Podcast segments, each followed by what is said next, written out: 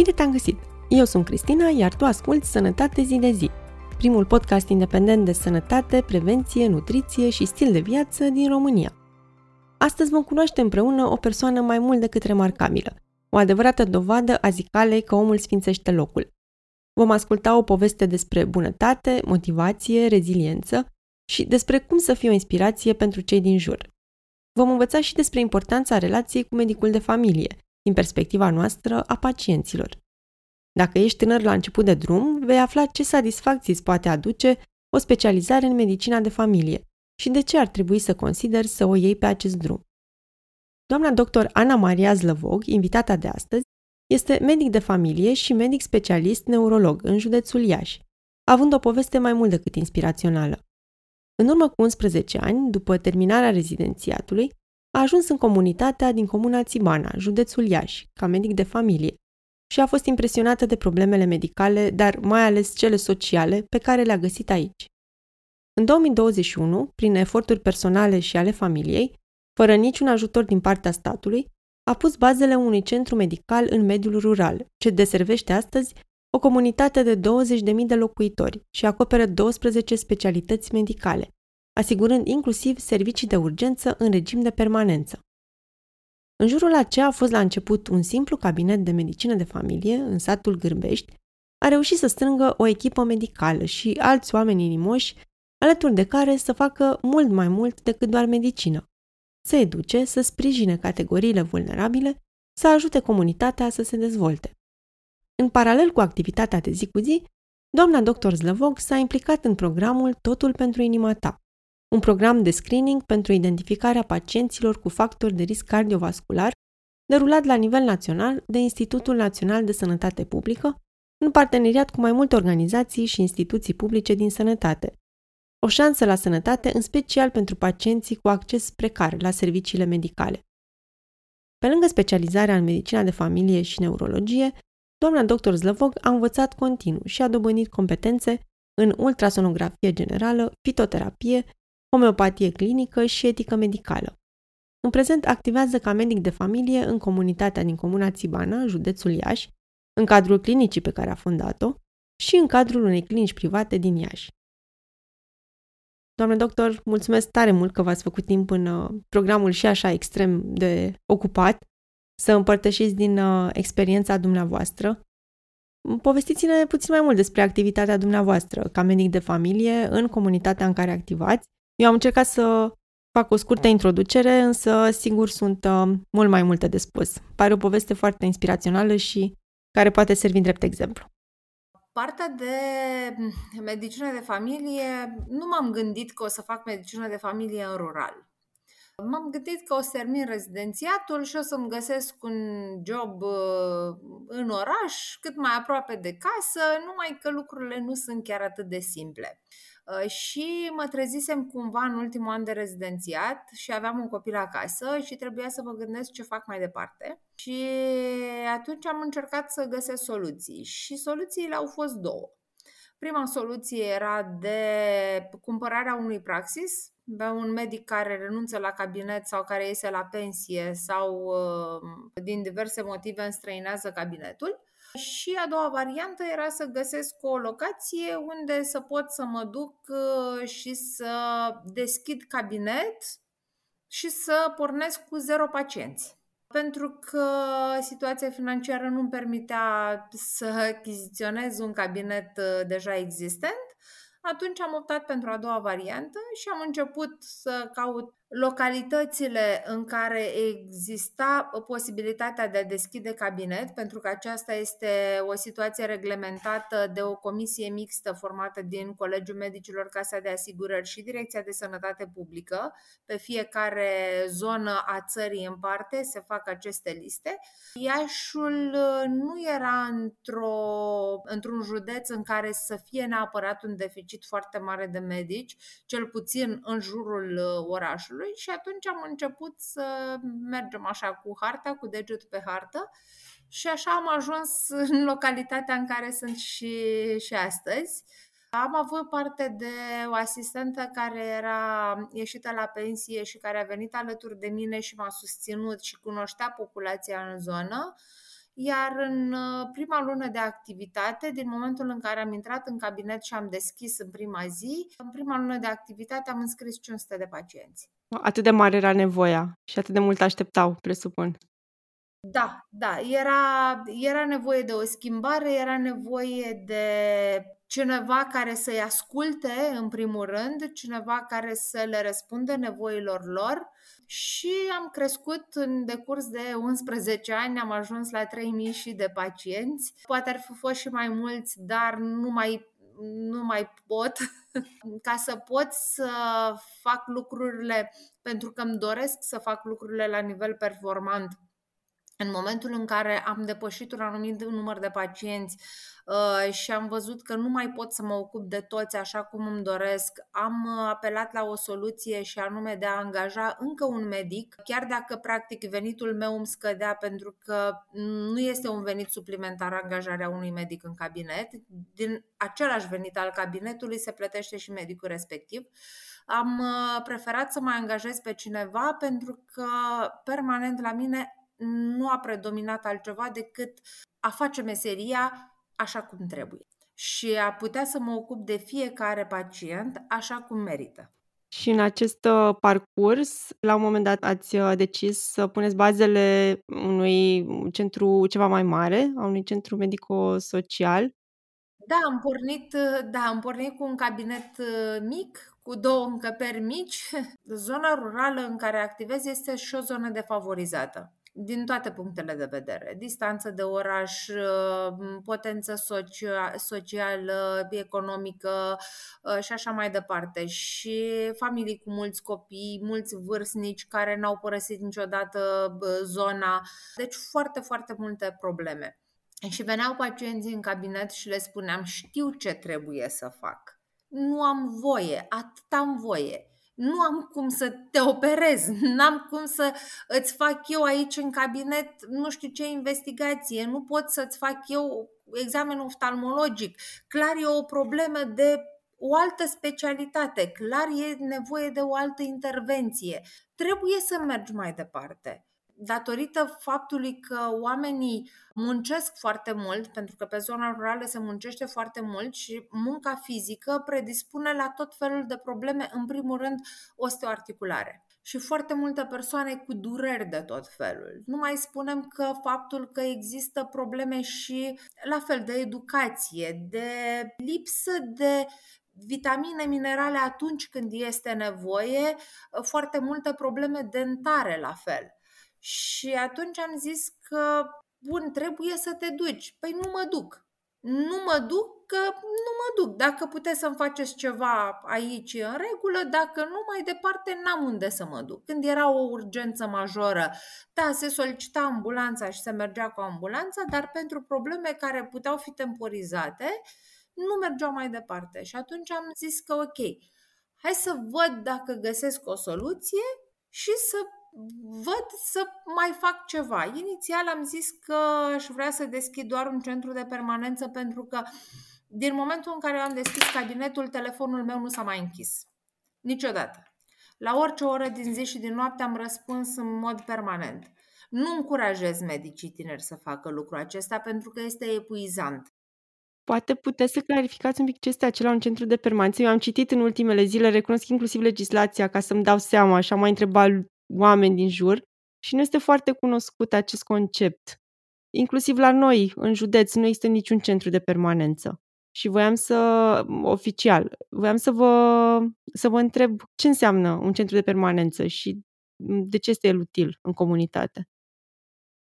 Uh, centrul de permanență înseamnă că este un serviciu care acordă uh, servicii medicale de urgență în afara programului de lucru al cabinetelor medicilor de familie, de obicei toate, majoritatea cabinetelor au program dimineața până în ora 15 uh, și atunci centrul, centrele de permanență funcționează de luni până vineri de la ora 15 când se termină activitatea spitalelor și a uh, cabinetelor și până a doua zi dimineață la ora 8 când se reia această activitate plus în weekend și în sărbătorile legale. Deci, practic, o continuitate a activității de bază pentru acordarea serviciilor de urgență.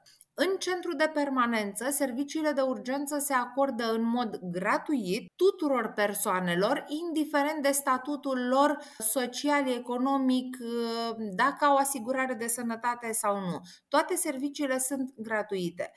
Foarte multe, mai ales în rural, sunt foarte multe persoane neasigurate. Acum, de-abia de anul acesta, legislația ne permite să le acordăm servicii de urgență și consult medical în cabinetul medicului de familie de contat. Dar până acum nu era.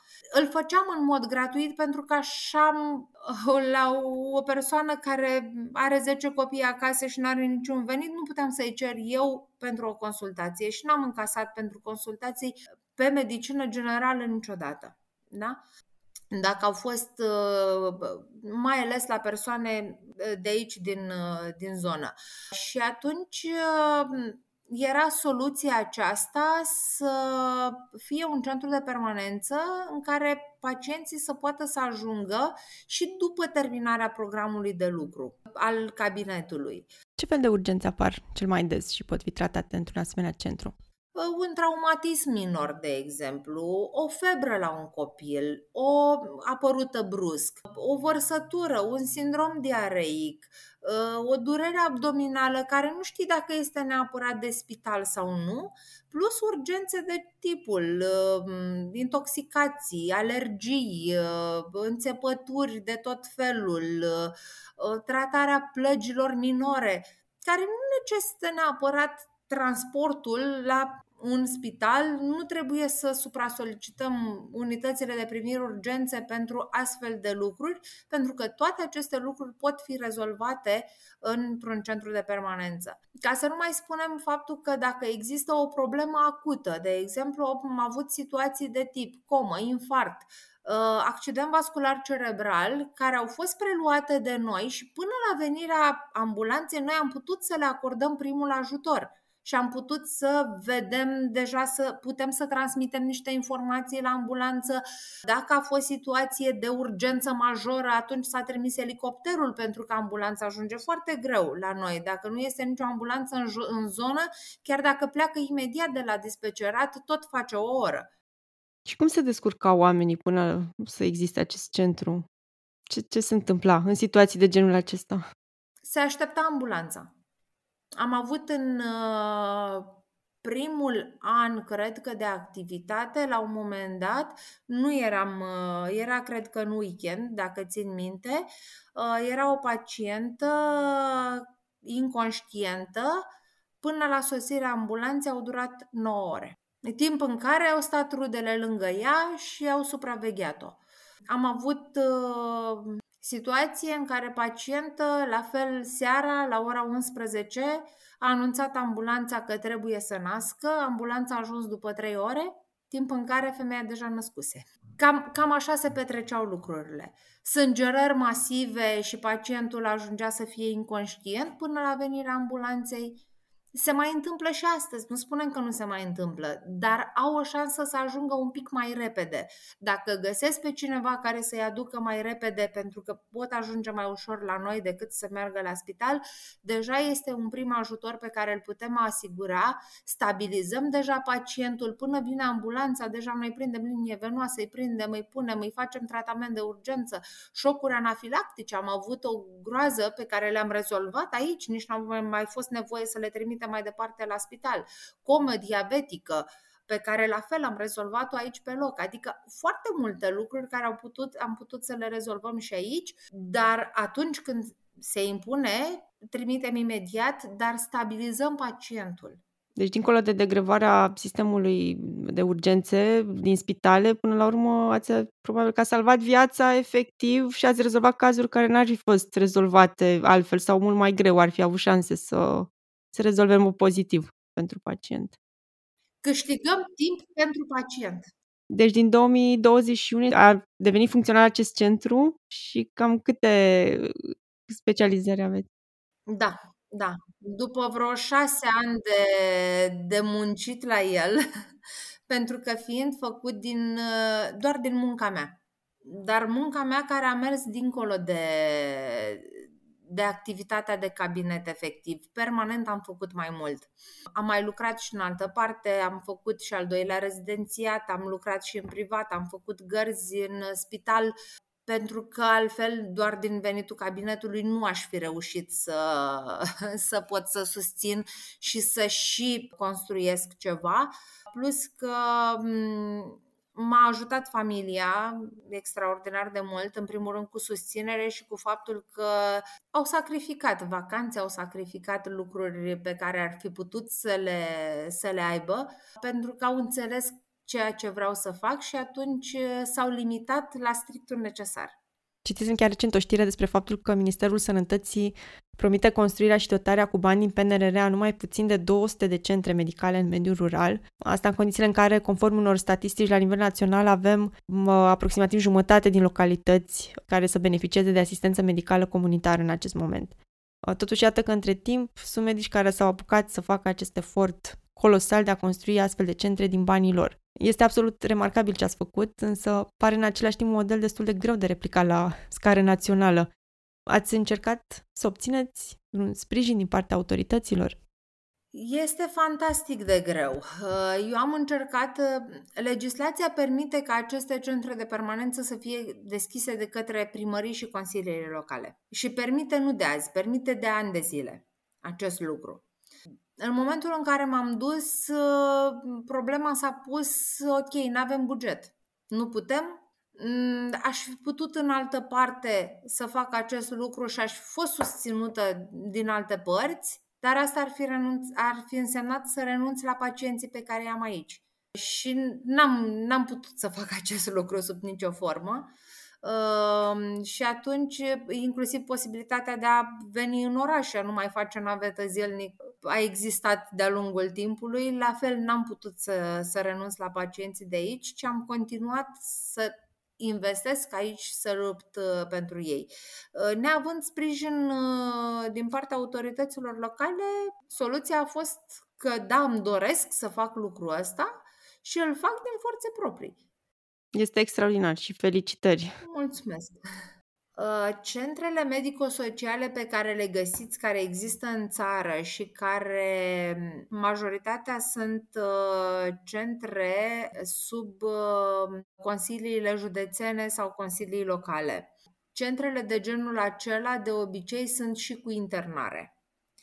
La noi nu este cu internare, este în regim de ambulator, însă pentru că am vrut să atingem și componenta socială, atunci am înființat și o asociație prin care facem cu acești pacienți cursuri de educație, întâlniri cu pacienții, cursuri de prim ajutor, iar în plus încercăm pe această parte să ajutăm acolo unde este nevoie.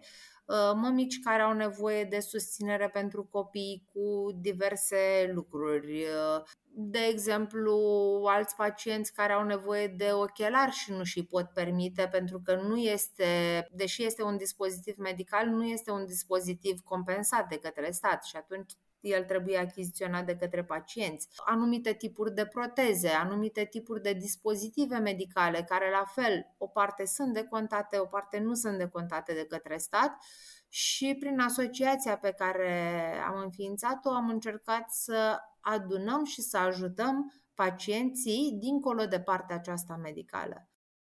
Și momentan uh, ați adus uh, alături de noastră și alți medici, înțeleg, alte specializări medicale uh, care acoperă o paletă mai largă de, de nevoi și probleme, nu?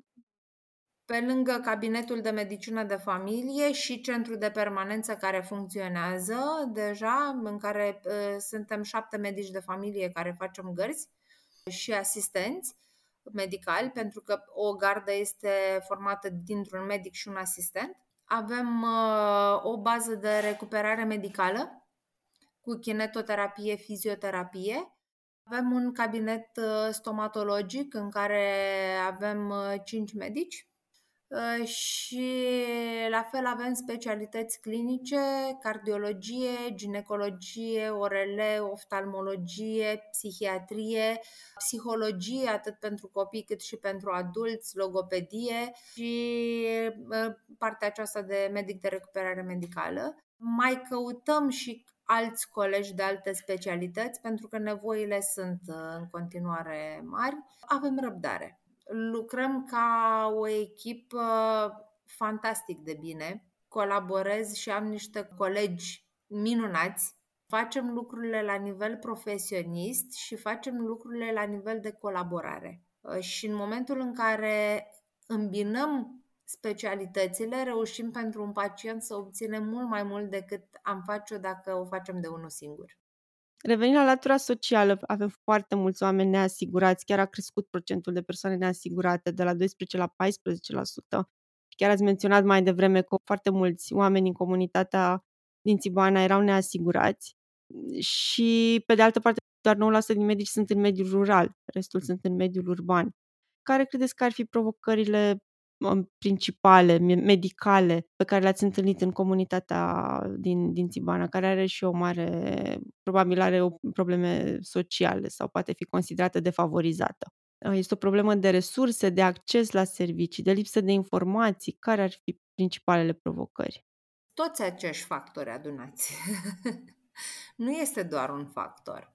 Este acce- lipsa de acces la informație, este lipsa de acces la educație, este distanța față de oraș, este în ce privește copiii, de exemplu, lipsa interacțiunii dincolo de școală, dincolo de comunitatea lor, da? pentru că totul aici se rezumă la casă, școală, dispensar, biserică și cam atât. Da? Dar în toate aceste locuri sunt strict aceiași oameni. Dincolo de această lume, pentru mulți dintre ei nu mai există nimic. Ce stă în calea accesului la, la servicii pentru acești oameni? La servicii medicale? Și cum putem crește acest acces? Trebuie, da, trebuie mai multe centre de acest gen. Și implicarea autorităților în construirea de acest fel de centre ar fi fantastică.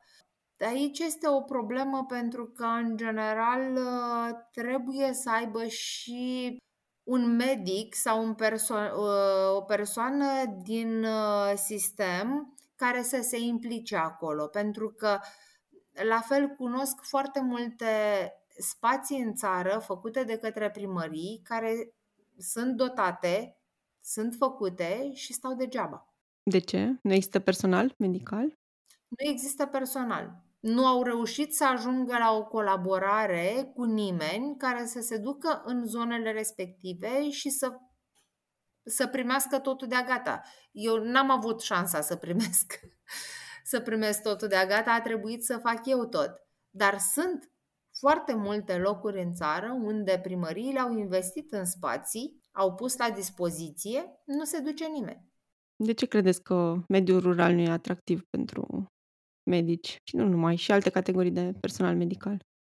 Pentru că dincolo de cabinet mai trebuie făcut și altceva pe lângă. Te duci într-un loc și te trezești acolo cu mâinile goale. Și ți se impun niște lucruri care nu sunt practice, nu sunt reale, nu sunt realizabile. Se cer multe, adică nimeni nu oferă totuși nimic, nimic pe degeaba medicii tineri sunt speriați de ceea ce poate să le ceară cineva, pentru că ă, practica în rezidențiat, în general, o fac tot în oraș. Și medicina din rural e diferită. Multe lucruri eu a trebuit să le învăț ă, singură. Să stau după terminarea programului din cabinet, să stau și să studiez foarte mult, Uh, și să caut și să văd și să găsesc soluții pentru fiecare lucru în parte, nu toată lumea este dispusă la aceste sacrificii. Nu sunt multe persoane care să înțeleagă persoana care vrea să facă acest sacrificiu. Și aici trebuie, pentru că persoana respectivă, în general, nu este singură. Noi terminăm rezidențiatul la 30 de ani. La 30 de ani e posibil să mai ai unul, doi copii, să ai soț, să ai deja familie, să fie deja o altă responsabilitate. Nu poți să îți muți toată familia doar pentru că îți oferă cineva ceva, dar pe un termen limitat și cu cerințe extraordinar de mari. Și tot legat de asta, cred că se leagă foarte bine de o altă uh, temă pe care mă gândeam să abordăm, aceea a medicilor de familie. Uh, din discuțiile pe care le-am avut și cu alte persoane, e o criză din ce în ce mai percepută și e toată această discuție legată de faptul că mulți medici de familie, cam 6.000 din cei 11.000 care există în România în prezent, urmează să iasă la pensie și nu, tinerii nu sunt atrași de această specializare și nu, nu se știe de ce sau nu se prea face mare lucru.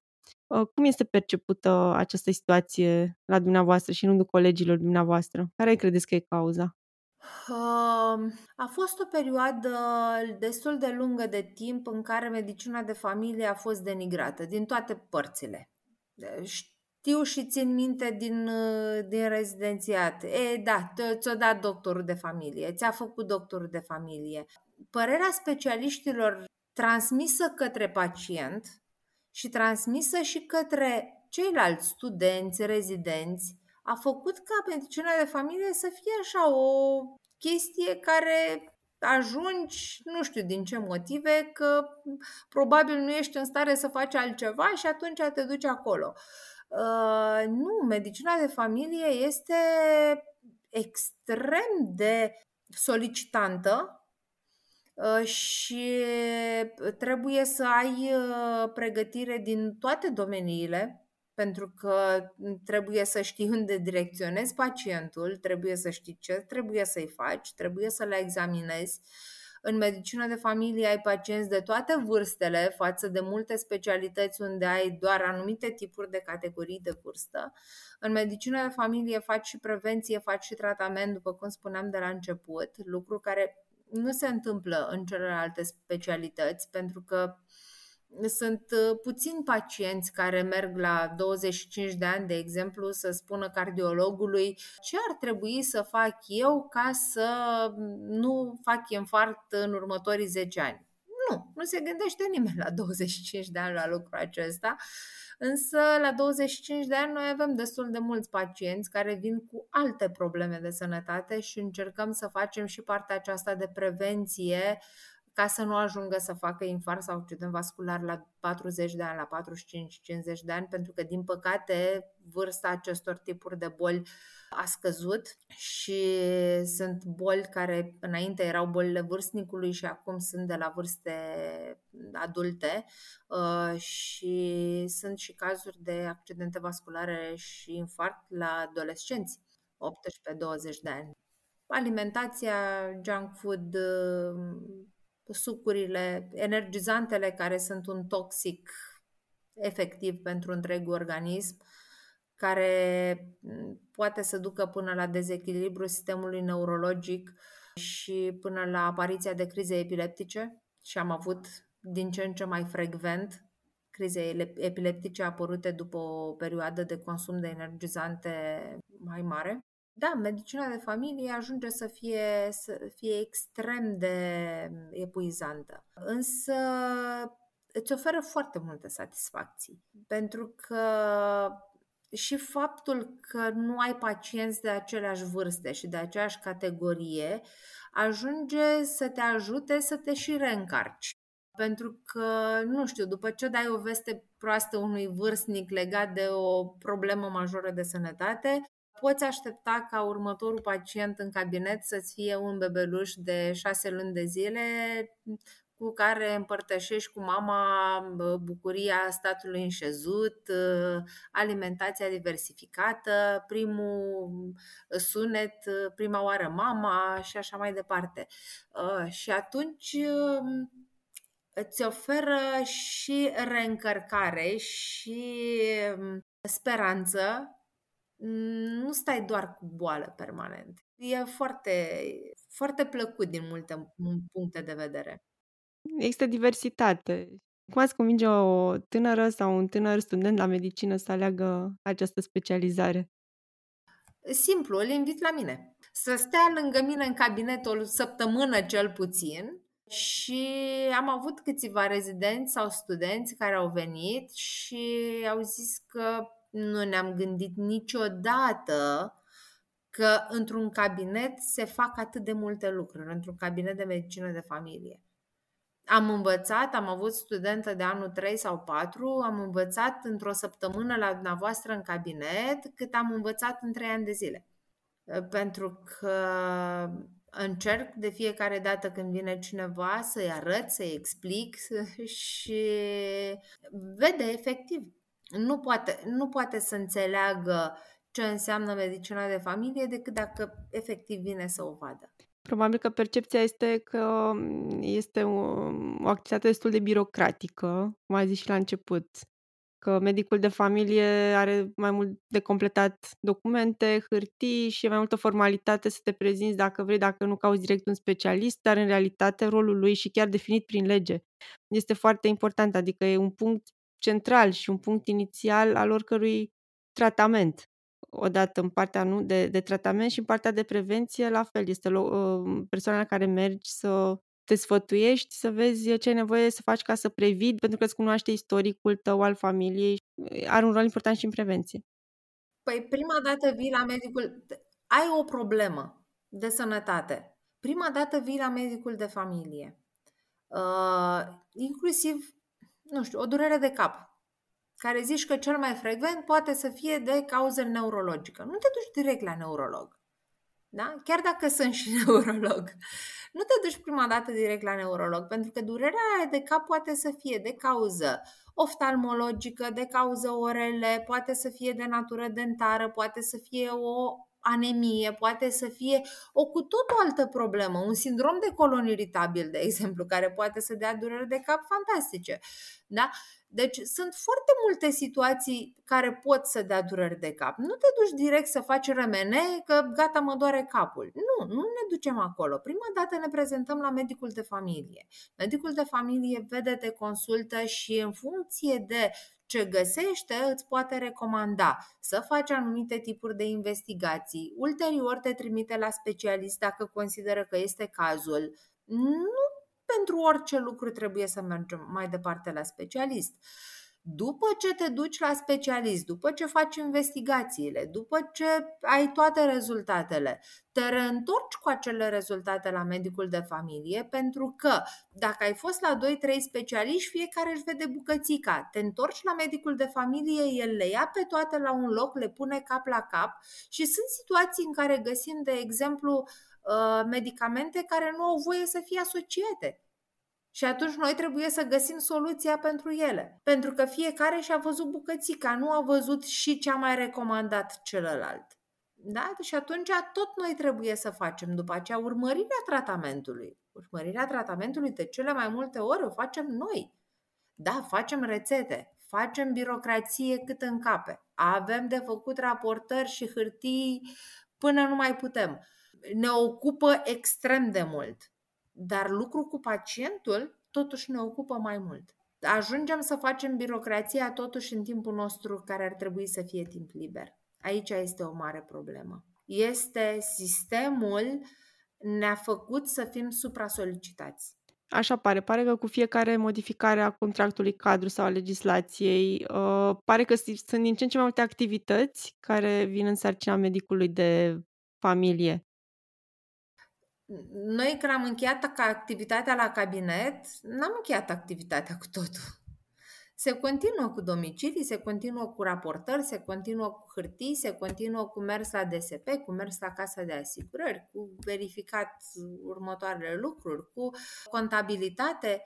În spital lucrul ăsta nu se întâmplă, de exemplu, pentru că medicul se duce la program, termină programul, pleacă acasă, până când se întoarce la program, nu-l mai deranjează nimeni. Noi trebuie să facem noi lucrurile astea în continuare, da? Și să ne ocupăm de absolut tot. Uh-huh. Um, doar uh, o ultimă întrebare uh, legată de această problematică socială aș avea, pentru că ați menționat mai devreme că în rural medicina este un pic altfel. Și în același timp, anumite probleme pe care le-ați menționat ale pacienților, stilul de viață, de alimentație, problemele derivate din acest stil modern, să zic, de viață, care sunt la fel ca în uh, mediul urban, parcă sunt similare. Există probleme specifice care ar putea, ar trebui să fie abordate diferit în mediul rural față de cel urban, adică probleme medicale specifice și care cu siguranță necesită o abordare diferită. Nu, nu, nu poți să le tratezi la fel ca și cum ai fi un medic în oraș.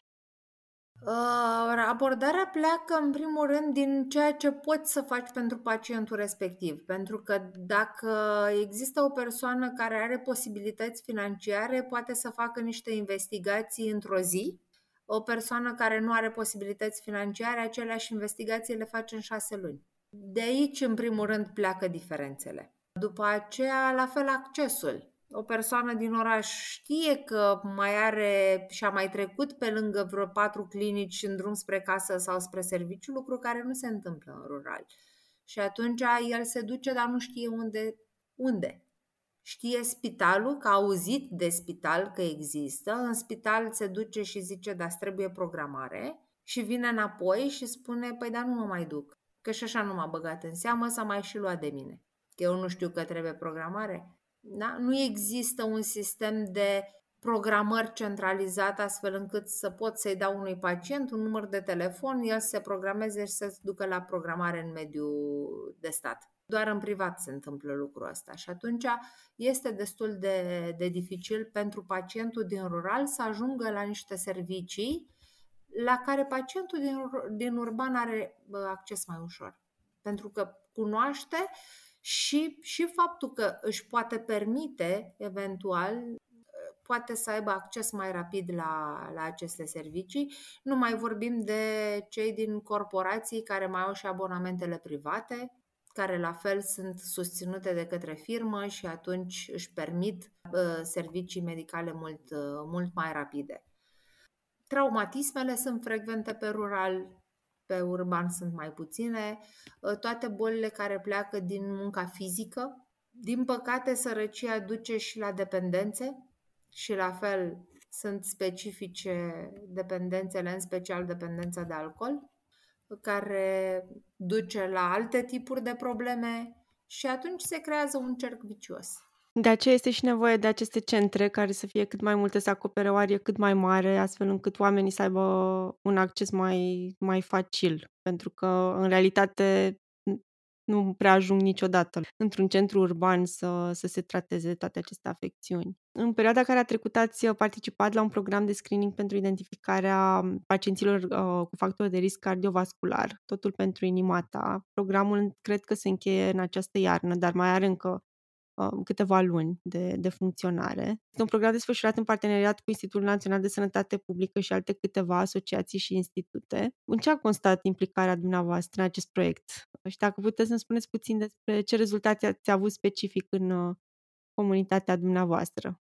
Da, el a fost un program pe care noi l-am finalizat pentru că a fost pe regiuni și au fost, sunt regiuni deja în care au fost finalizat acest program. Am avut uh, posibilitatea pentru 240 de pacienți să facem niște investigații în mod gratuit pentru depistarea unor factori de risc cardiovasculari și trebuia să facem uh, aceste investigații pacienților de peste 40 de ani care nu se cunoșteau cu boli cardiovasculare sau care n-au fost la specialist niciodată pentru o boală cardiovasculară. Uh, și în cadrul proiectului au fost două consultații susținute pentru pacient. Uneori noi am făcut și mai multe atunci când a fost cazul au fost decontate în totalitate de către uh, de proiect. EKG, holter de tensiune arterială acolo unde s-a impus, plus uh, un set de analize medicale de care puteau să beneficieze pacienții care se încadrau în uh, criteriile respective, indiferent de statutul lor de asigurat sau neasigurat. Și atunci am încercat și a fost o șansă să facem niște analize gratuite, în mod special pentru persoanele neasigurate de peste 40 de ani și am găsit multe, multe tipuri de probleme. Am depistat diabet cu care nu se știau, hipercolesterolemii importante cu factori de risc major pentru sistemul cardiovascular și astfel acești pacienți au putut să aibă șansa de a începe un tratament mai devreme de a apărea simptomele date de boala respectivă. Uh-huh. Care sunt afecțiunile în legătură cu care screeningul sau depistarea precoce, prevenția uh, pot avea un impact mai mare. Dacă e să luăm doar în calcul, de exemplu, bolile cardiovasculare, un AVC poate fi prevenit? Cardiovascular înseamnă atât inimă cât și tot ce înseamnă vascular. Accidentul vascular cerebral, după cum îi spune și din numele, este tot pe vascular. Și atunci are legătură cu acest pachet de screening. Noi când ne referim la riscuri uh, cardiovasculare, ne referim în special la accident vascular și infart, pentru că acestea sunt cele mai uh, complicate, lucruri care pot uh, fi determinate de o boală cardiovasculară mai sunt uh, cardiopatii ischemice, mai sunt care pot să fie declanșate, accidente ischemice tranzitorii care nu neapărat pun problemă, dar care pot precede un uh, accident vascular cerebral. Deci, da, screeningul cardiovascular este extrem de important pentru, pentru pacienți. Un alt tip de screening extrem de important este screeningul uh, pentru orice tip de cancer. Pentru că Astăzi putem să vorbim de cancer care se vindecă, dar cancer care se vindecă dacă îl descoperim în stadii incipiente. Mă gândeam zilele trecute chiar la o situație în care un pacient care știe că e rău, știe că e grav bolnav, se simte rău, nu merge la medic. Și tot amână, și tot amână, și tot amână. Iar în momentul în care ajunge la noi, vrea ca noi să facem minuni. Eventual să ne mișcăm și foarte repede, la noi în cabinet sau la spital, că nu are timp să aștepte, dar el stă cu o problemă de șase luni sau de ani de zile în anumite situații. Dar atunci s-a hotărât el că are timp și are cum să meargă la doctor și vrea servit atunci pe loc și vrea ca problema lui să fie rezolvată atunci pe loc. Nu suntem Dumnezeu, suntem doar oameni. Da, medici, dar doar oameni. Și pacienții trebuie să înțeleagă că pentru a putea rezolva anumite probleme trebuie să vină la timp.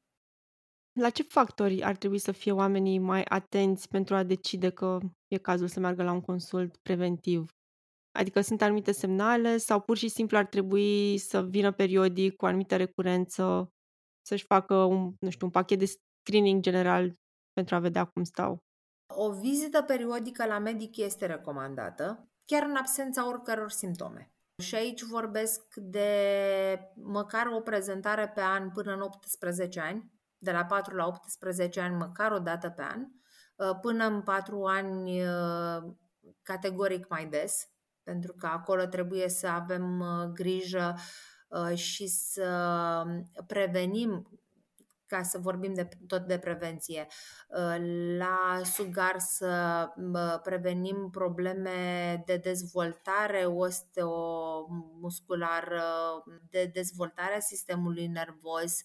Ulterior, în momentul în care începe să meargă, dacă sesizăm anumite probleme, la fel la mers, ulterior când începe să vorbească, să sesizăm dacă sunt anumite probleme la vorbit și să luăm din timp aceste probleme astfel încât să nu se agraveze tulburările de comportament specifice copilului mic, dar și copilului de vârstă școlară și apoi tulburările de comportament ale adolescentului care pot fi ținute sub control cu psihoterapie și nu trebuie să ajungem neapărat la tratament după aceea începem cu adultul uh, tânăr care trebuie să înțeleagă că viciile nu sunt sănătoase și că orice dependență poate să-i strice și că cele 2-3 kg în plus pe care le-a luat la 20 de ani, la 30 de ani, nu se le mai dea la fel de ușor jos uh, și că mm, viața e frumoasă la 20 de ani, dar nu, treb- nu trebuie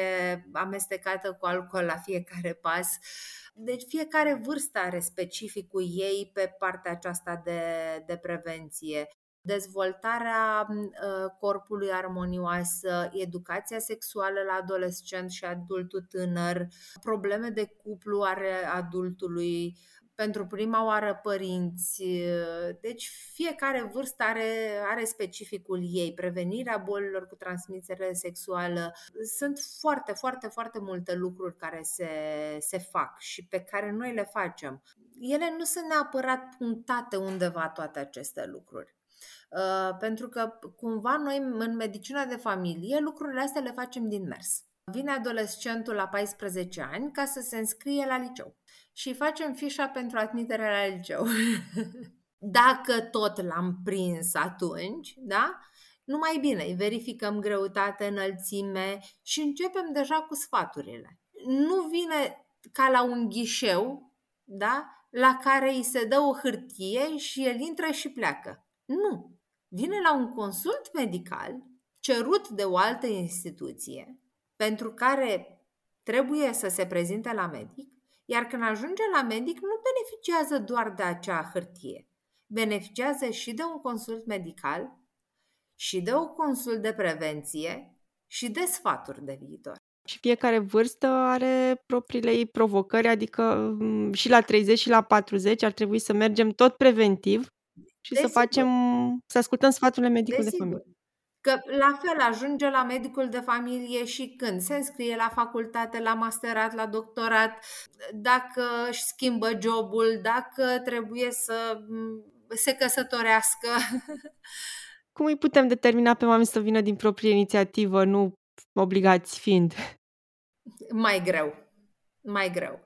Din proprie inițiativă, în principiu, trebuie să se prezinte atunci când observă că în starea lor de sănătate ceva nu funcționează corect. Dacă au început să ia brusc în greutate sau au început să slăbească brusc, că acolo e cu suspiciune și poate să fie până la boli grave. Dacă mm, nu mai reușesc să se alimenteze corect, da? și apar tot felul de dureri, de lipsă de poftă de mâncare, apar tulburări de tranzit intestinal, cu constipație, cu diaree, cu scaune modificate, tulburări micționale, orice problemă care simt că nu e în regulă, nu e la fel cum a fost în ultimii ani, ceva s-a schimbat, trebuie să se prezinte la medic pentru acel lucru. Pentru că astfel noi putem ajuta să identificăm o problemă înainte ca ea să se agraveze. Și istoricul familial presupun că e important. Este extrem de important, da. Dacă știe. De exemplu, la mine în familie, pe partea mamei, absolut toată lumea a avut AVC-uri. Dar uh, presupun că în astfel de situații poate ar trebui să investigăm din timp riscurile, nu? Da, investigațiile din timp, de exemplu, pentru AVC-uri, da? Ce facem din timp? Păi, în primul rând, trebuie să știm ce putem face ca să prevenim. Dacă există o dislipidemie familială, de exemplu, dacă este un colesterol crescut, ca așa este din tată în fiu, să zicem, da? acolo uh, luăm lucrurile din timp și încercăm să corectăm nivelurile uh, analizelor astfel încât să ne menținem sănătatea vaselor de sânge. Dar dincolo de asta și dincolo de niște analize efectiv pe care le găsim modificate și le corectăm, pentru prevenția accidentului vascular, în primul rând, trebuie stilul de viață. Uh, pe tot ce înseamnă cardiovascular, fumatul are o importanță deosebită pentru că face vasoconstricție și poate să ducă la probleme cardiovasculare. Variațiile de tensiune, la fel, sunt extrem de importante. Variațiile de puls sau aritmiile care pot fi permanente sau ocazionale, la fel trebuie depistate din timp și ținute sub control în cazul în care apar. Stilul de viață trebuie să fie unul sănătos, trebuie să facă persoana mișcare mai multă, sport, să aibă grijă de un lucru care nu prea este spus, să aibă grijă să doarmă suficient. În ultima vreme am din ce în ce mai mulți pacienți care nu dorm. Nu dorm suficient. Spun, da, dar dorm patru ore, e ok, pot. Nu. Indiferent de vârstă, trebuie să avem undeva la 7-8 ore de somn. Nu putem să le avem în fiecare zi că s-a întâmplat ceva într-o seară, n-am putut să dormim, a apărut ceva. Trebuie să avem grijă ca până într-o săptămână să recuperăm orele acelea de somn. Pentru că altfel tot, toate orele acelea de nesomn supra-solicită întregul organism și în mod special inima și creierul.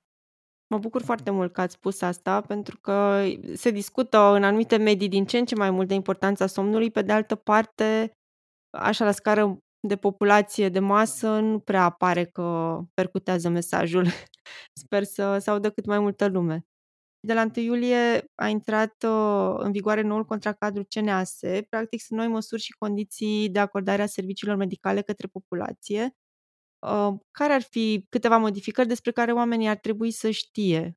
Prin noul contract cadru, în primul rând, a fost introdus uh, consultația gratuită la cabinetul medicului de familie către toate persoanele implicit persoanele neasigurate în sistemul uh, de asigurări de sănătate.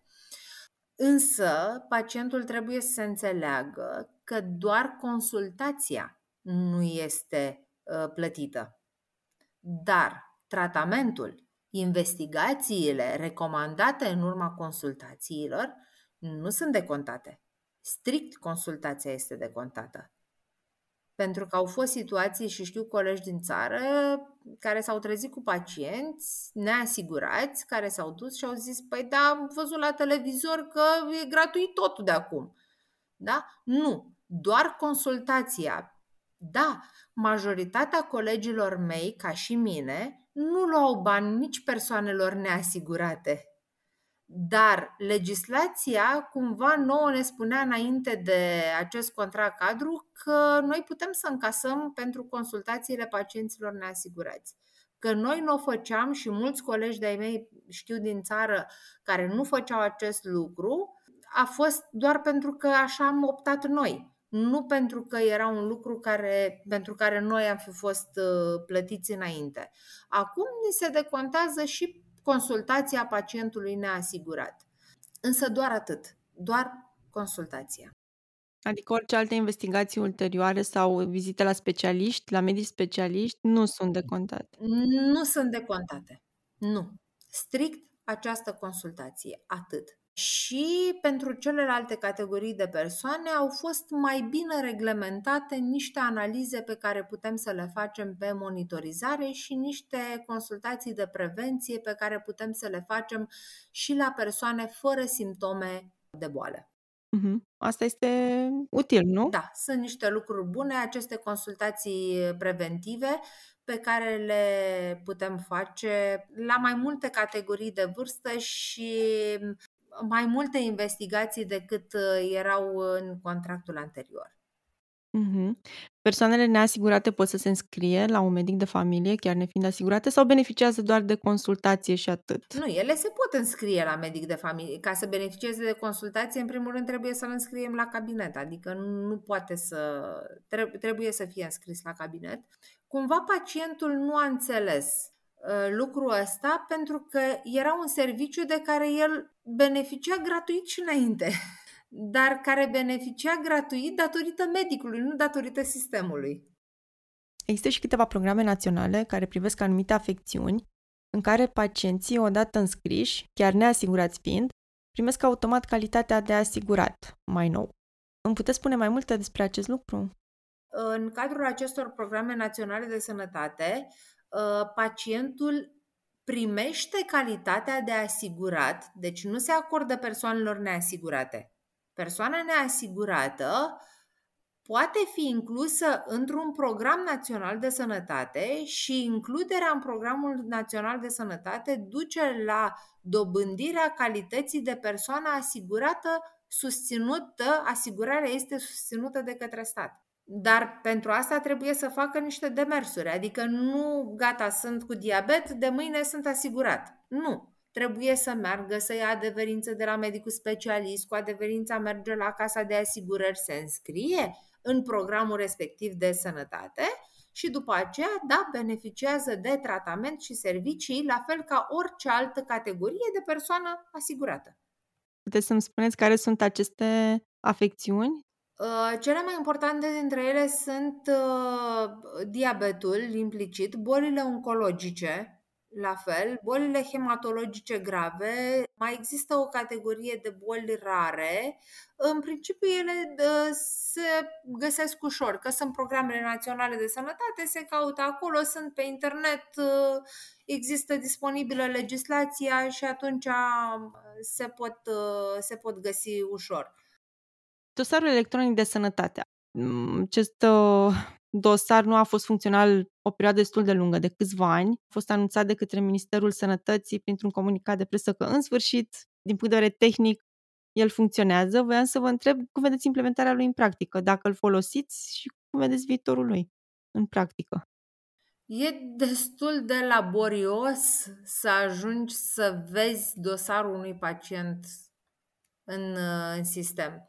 În sensul că trebuie făcut niște pași, trebuie văzut. Uh, încă nu este foarte bine la punct și, cel puțin din punctul meu de vedere, în momentul de față, deși se zice că e funcțional, nu e aplicabil, să spunem. Uh-huh. Din ce motive nu este aplicabil? Pentru că trebuie să facem, la fel, trebuie, ocupă foarte mult timp. Ca noi să accesăm dosarul unui pacient în momentul în care el vine la noi, trebuie să intrăm în sistemul specific da? și să scoatem de acolo dosarul. Pacientul trebuie să ne dea acordul, pentru că obligatoriu trebuie să fie acordul pacientului, dar în același timp nu toată lumea introduce încă toate datele în dosarul electronic de sănătate. Și atunci nu prea este încă aplicabil. Uh-huh. Și ar trebui ca un număr mai mare de medici să-l folosească efectiv până la urmă ca să introducă date. El cumva este folosit de un număr cât mai mare de medici, dar nu este integrat. Adică eu când deschid fișa pacientului nu văd și istoricului. Deci se intră în dosarul electronic de sănătate, sunt niște pași care trebuie urmați, se descarcă dosarul și vezi acolo dacă au fost introduse toate datele sau doar că au fost introduse doar puține, atunci nu vezi, nu vezi foarte mult. Logica unui program național de sănătate e atunci când eu intru în fișa pacientului în sistem să pot să-i văd direct istoricul. Lucrul ăsta se întâmplă doar dacă sunt uh, softuri de cabinet folosite de aceiași uh, medici. Și atunci, dacă eu folosesc un soft de cabinet care mai este folosit și de alți medici la care am mai trimis pacientul, văd consultațiile celorlalți medici. Dacă folosesc softuri diferite, nu. Lucrul ăsta nu mai este valabil. Am înțeles, deci mai avem mult până să-l facem să fie funcțional. Ce planuri de viitor aveți? Atât la cabinet, cât și în uh, celelalte proiecte. Dumneavoastră sunteți și foarte implicată social acolo, în uh, comunitate. Uh, în primul rând, încă am planuri pentru aici. Mai am uh, aparatură pe care îmi doresc să o am uh, suplimentar pentru pacienți. Mai am specialiști pe care vreau să-i mai aduc alături de mine alte specialități ca să pot să cresc valoarea serviciilor și mai multe, mai multe specialități clinice care să fie în favoarea pacienților. Caut uh, colaboratori pentru radiologie, pentru că asta este un lucru care lipsește pentru orice radiografie, pentru orice tip de radiografie, trebuie să trimit în continuare în oraș, în Iași. E destul de costisitor și nu mă mai pot încumeta la așa ceva ca să fac, să fac singură și atunci aștept persoane și caut uh, persoane care să dorească să mi se alăture și să vină cu astfel de servicii pentru, pentru pacienți. Avem pacienți pe care îi ajutăm pe latura socială și încercăm să strângem fonduri pentru ei și să putem să-i ajutăm. Avem o fetiță uh, pe care trebuie să o ajutăm acum cu o sumă de bani pentru o intervenție chirurgicală, care nu se poate face la noi în țară și se face în afară. Mai avem niște dispozitive medicale pentru niște pacienți pe care trebuie să le achiziționăm Uh, și încercăm uh, și pe partea aceasta să strângem. Din păcate, ne ocupă foarte mult timp uh, munca în cabinet și nu avem timp să ne ocupăm de toate celelalte lucruri pe care am vrea să le facem, să ajutăm mai mult pacienții. Nu mai reușesc să ajung atât de des la pacienții nedeplasabili pe cât mi-aș dori să ajung nu mai reușesc să ajung în comunitățile cu mulți copii și să stau cu ei și să pot să vorbesc cu ei și ei să se deschidă și să vadă lumea dincolo de, de curtea lor.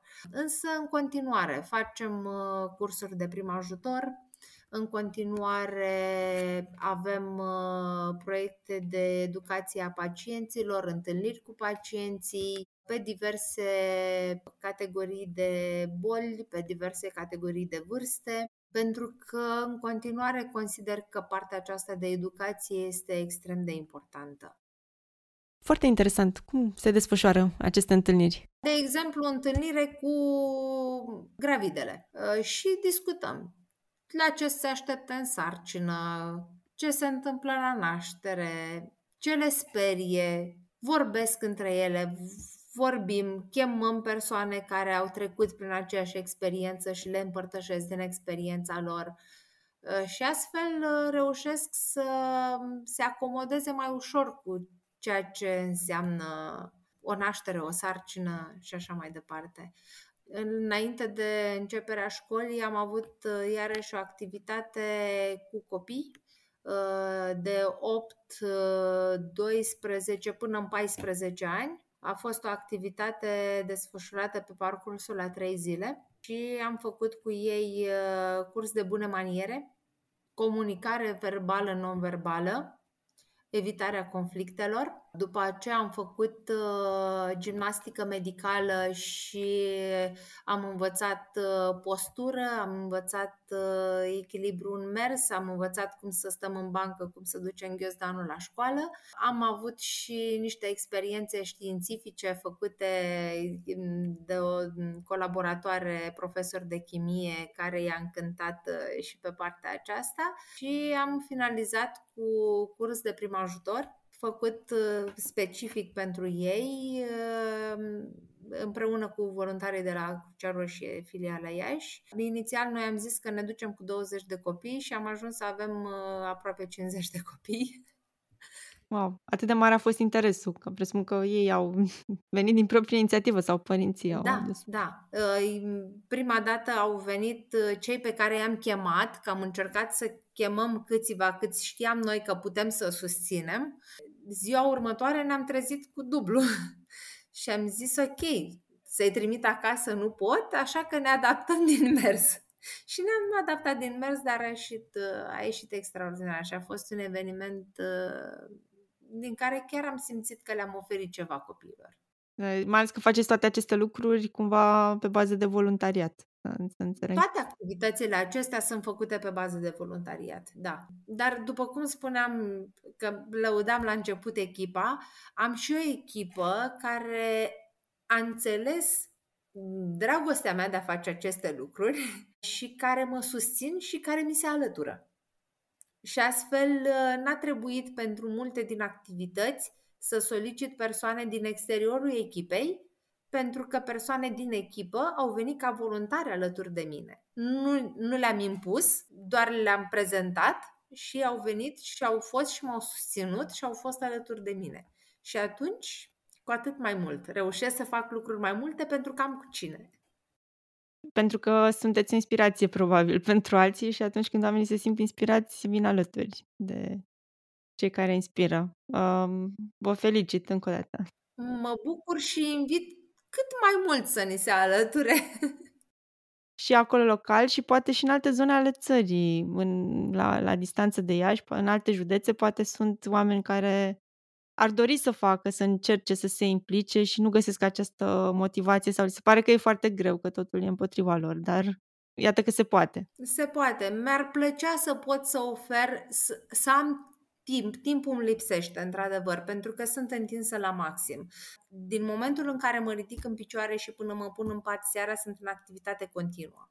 Este extrem de solicitant, este extrem de epuizant și pot și vreau să fac mai multe lucruri, însă nu pot să fac imposibilul, nu pot să mă multiplic, încă n-am reușit să găsesc o soluție de clonare și atunci, ă, da, răspund cu mare drag dacă sunt persoane care uh, vor să mă întrebe, vor să-și găsească motivație, vor să-i îndrum cu mare drag, pot să, pot să fac acest lucru și mă pot contacta și mă pot uh, întreba. În măsura în care îmi permite timpul, cu mare drag o fac de fiecare dată. Doamne doctor, vă mulțumesc foarte mult că mi-ați acordat acest timp. Am aflat azi foarte multe lucruri nu numai utile, ci și inspiraționale. Dragilor, acesta a fost episodul de azi din Sănătate zi de zi. Vă vă mulțumesc că ați ascultat, iar dacă v-a plăcut acest episod, share-ul, abonați-vă pe platformele de podcasting și activați notificările ca să nu ratați episoadele viitoare. Aștept comentariile și părerile voastre la linkurile din descrierea podcastului. Până data viitoare, aveți grijă de sănătatea voastră zi de zi. Disclaimer. Informațiile din acest podcast au scop educativ, de încurajarea unui stil de viață sănătos și nu înlocuiesc consultația medicală de specialitate. Pentru diagnostic și tratament medical adaptat nevoilor tale specifice, adresează-te întotdeauna unui medic avizat.